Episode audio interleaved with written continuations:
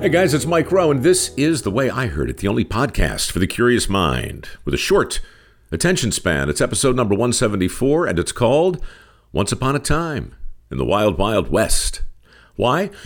Well, because once upon a time, a couple months ago, at the height of the plague, I found myself at home, along with the rest of the country, flicking around on a Saturday morning, looking for something to watch when I stumbled across a marathon of westerns on the Turner Movie Classic station one after the next. Classics like Rio Bravo and The Searchers, more modern ones like um, The Unforgiven.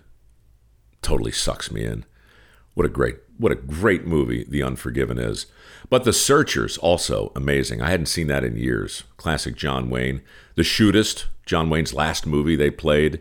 High Noon with Gary Cooper. I mean, it just I didn't watch them all, but the TV was on that channel for most of the weekend. So when I sat down on a Monday to write a new story. Showdowns were on my mind. Epic confrontations. I wanted to uh, I wanted to write a story that would allow me to capture that moment in virtually every movie I had seen over the last 48 hours about uh, you know good guys and bad guys coming face to face, cowboys and Indians, shootists plying their trade. Well, I didn't know what I wanted to write about until I stumbled across the story of Bill King. Now, I'm not giving anything away, but I didn't know who Bill King was, and I'm, I'm guessing you don't either. But when you hear what he did, when, uh, well, I think it started with an Indian who wandered onto his property, and what happened as a result, and the classic showdown, the classic confrontation that ensued, I dare say you will never look at another Western the same way. Brought to you by NetSuite. If you're a business owner, you don't need me telling you that running a business is tough. That is self evident. But you might be making it harder on yourself than necessary. You might be letting QuickBooks and spreadsheets and all that other software slow you down. Stop already. Just upgrade to NetSuite. 22,000 companies have upgraded to NetSuite by Oracle. They're the world's number one cloud business system and they are unexampled. You've got complete visibility and control over all your financials, your HR, your inventory, e commerce, all that stuff, all in one place instantaneously. 22,000 companies can't be wrong. Don't take my word for it. Let NetSuite show you how they'll benefit your business with a free product tour at netsuite.com/mike. Schedule your free product tour. Do it now. netsuite.com/mike. NetSuite dot com slash Mike. Where was I? Ah, yes, once upon a time in the wild, wild west.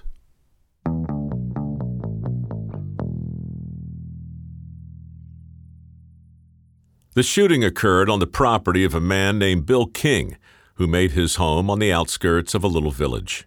Like the gunfight at the OK Corral, the King shooting would do much to romanticize the West. And yet, we know very little about the men who were shot on that fateful day, including the Indian who entered Bill King's property covered in war paint and looking like trouble. Bill King could have shot the Indian right then and there. It was his right to do so, and no one in those days would have batted an eye. Along with the war paint and a fearsome countenance, the Indian also wore a headdress filled with eagle feathers, each one representing an act of bravery on the field of battle. But Bill King didn't shoot the Indian that entered his property. He simply watched him from a safe distance and waited to see what might happen next. Well, he didn't have to wait long. A man called Hodo arrived shortly after the Indian. Hodo was a laborer who worked in the nearby village and a familiar face to Bill King. So, too, were the men who followed Hodo a soldier called Briley and a man in black called Hughes.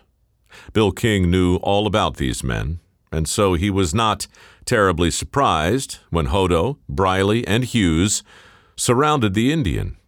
He may have been surprised, however, when the Indian started dancing. Was it a war dance?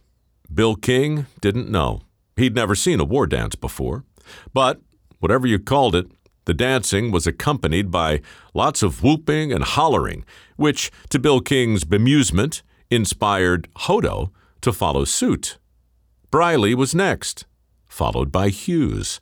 And just like that, there were four men on Bill King's property jumping around and whooping it up to beat the band.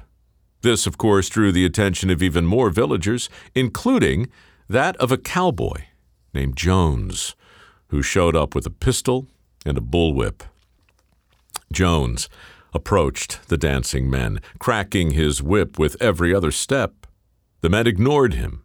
Jones cracked his bullwhip again, this time right over the Indian's head. But the Indian kept right on dancing. And so, too, did Hodo, Briley, and Hughes. So, the cowboy called Jones, stopped cracking his bullwhip, and joined them. Bill King shook his head. Had this Indian cast some sort of spell over these men?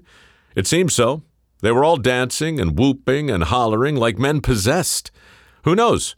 They might very well have danced themselves to death had the officer not arrived when he did. Victor Willis didn't look like a traditional sheriff, though he often dressed as one. Today, however, he was wearing his dress whites and looking very much like a man in charge. As Victor Willis approached the dancing Indian, the soldier called Briley raised his hands, while Hughes, the man in black, crouched down as if to pounce. Bill King readied himself. This was the moment. The Indian whooped one final time as Hodo ripped open his shirt, at which point Victor Willis donned his admiral's cap and stepped in front of the men. That's when the cowboy, called Jones, drew his gun. That is when Bill King started shooting. And that is the moment things got as good as they would ever get for the six men who met on that fateful day on the outskirts of a little village where a man called Bill King shot them all.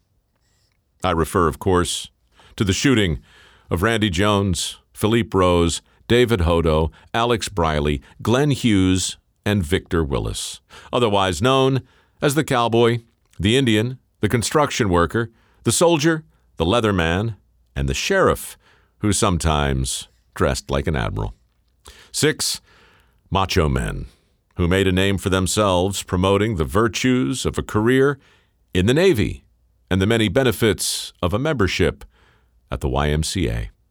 Six icons of the gay community, preserved now for posterity in a photo that perfectly captures their unbridled exuberance at the pinnacle of their popularity. A timeless photo of six friends dancing and whooping and celebrating their fame taken before anyone knew a plague was on its way to visit their little village. A little village in New York City where thousands of their most devoted fans would soon succumb to a deadly scourge unlike anything the country had ever seen. Fans like Bill King, the fashion photographer who died of AIDS after he shot the village people for the cover of the Rolling Stone once upon a time in the wild, wild West Village. Anyway, that's the way I heard it.